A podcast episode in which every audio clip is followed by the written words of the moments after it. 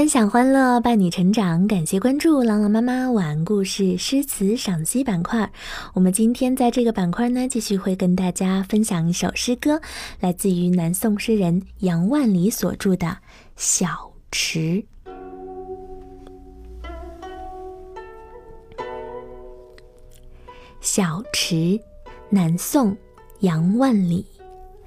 泉眼无声惜细流。树阴照水，爱晴柔。小荷才露尖尖角，早有蜻蜓立上头。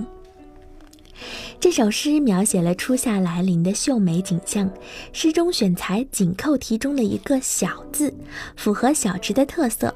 池呢是小池，泉呢是细流，河呢又是小河，一切呢都是非常的小巧玲珑，构成一幅生动的小池风物图，表现了大自然万物之间亲密和谐的关系，充满了生活的情趣。我们来欣赏一下这首诗：泉眼无声惜细流，泉眼呢就是泉水的出口，溪呢就是爱溪。细流就是细小的流水，泉眼里的水呀，悄无声息的细细的流着，好像舍不得泉水一样。诗的第二句“树阴照水爱晴柔”，照水呢，就是指倒映在水面；树阴呢，倒映在水面；晴柔呢，就是指晴天柔和的风光。池边的树木呢，映照在明净的水面上，似乎是爱惜着晴日柔美的风光。开头这两句呀，就把读者带入到了一个小巧精致、柔和宜人的境界之中。一道细流缓缓从泉眼中流出，没有一点声音。池畔的绿树在斜阳的照射下，将树荫投入水中，明暗斑驳，清晰可见。一个“惜”字化无情为有情，仿佛泉眼呀是因为爱惜，才让它无声的缓缓流淌。一个“爱”字呢，给树以生命，似乎它是喜欢这轻柔的风光，才以水为镜，展现自己的绰约风姿。这就是诗的前两句：“泉眼无声惜细流，树阴照水爱晴柔。”我们继续来看。下面两句：小荷才露尖尖角。小荷呢，就是指出生的荷叶；尖尖角呢，是指刚出生的紧裹着的嫩小荷叶的尖端。这两句它的意思是说，小小的嫩荷刚露出一点尖角，早有蜻蜓停在了它的上面。诗人呀，在这里好像一位高明的摄影师，用快镜头拍摄了一个妙趣横生的镜头。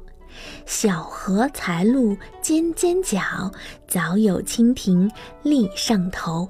这个时候呀，还没有到盛夏呢，荷叶刚刚从水面露出一个尖尖角，一只小小的蜻蜓立在它的上头。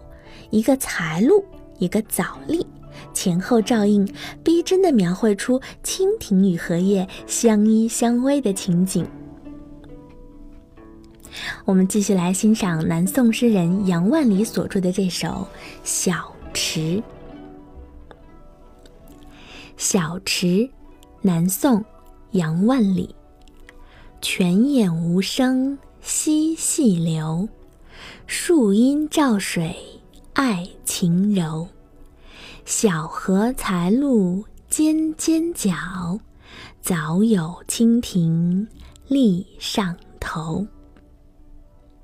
小池，南宋，杨万里。泉眼无声惜细流，树阴照水爱晴柔。小荷才露尖尖角，早有蜻蜓。立上头。小池，南宋，杨万里。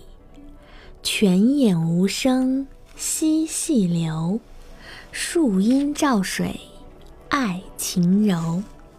小荷才露尖尖角，早有蜻蜓立上头。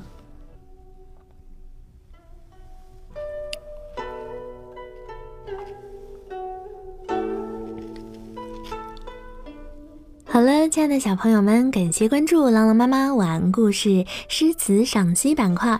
我们今天跟大家一起来分享的这首南宋诗人杨万里所著的《小池》就到这里了，感谢大家的收听，下期节目我们再见。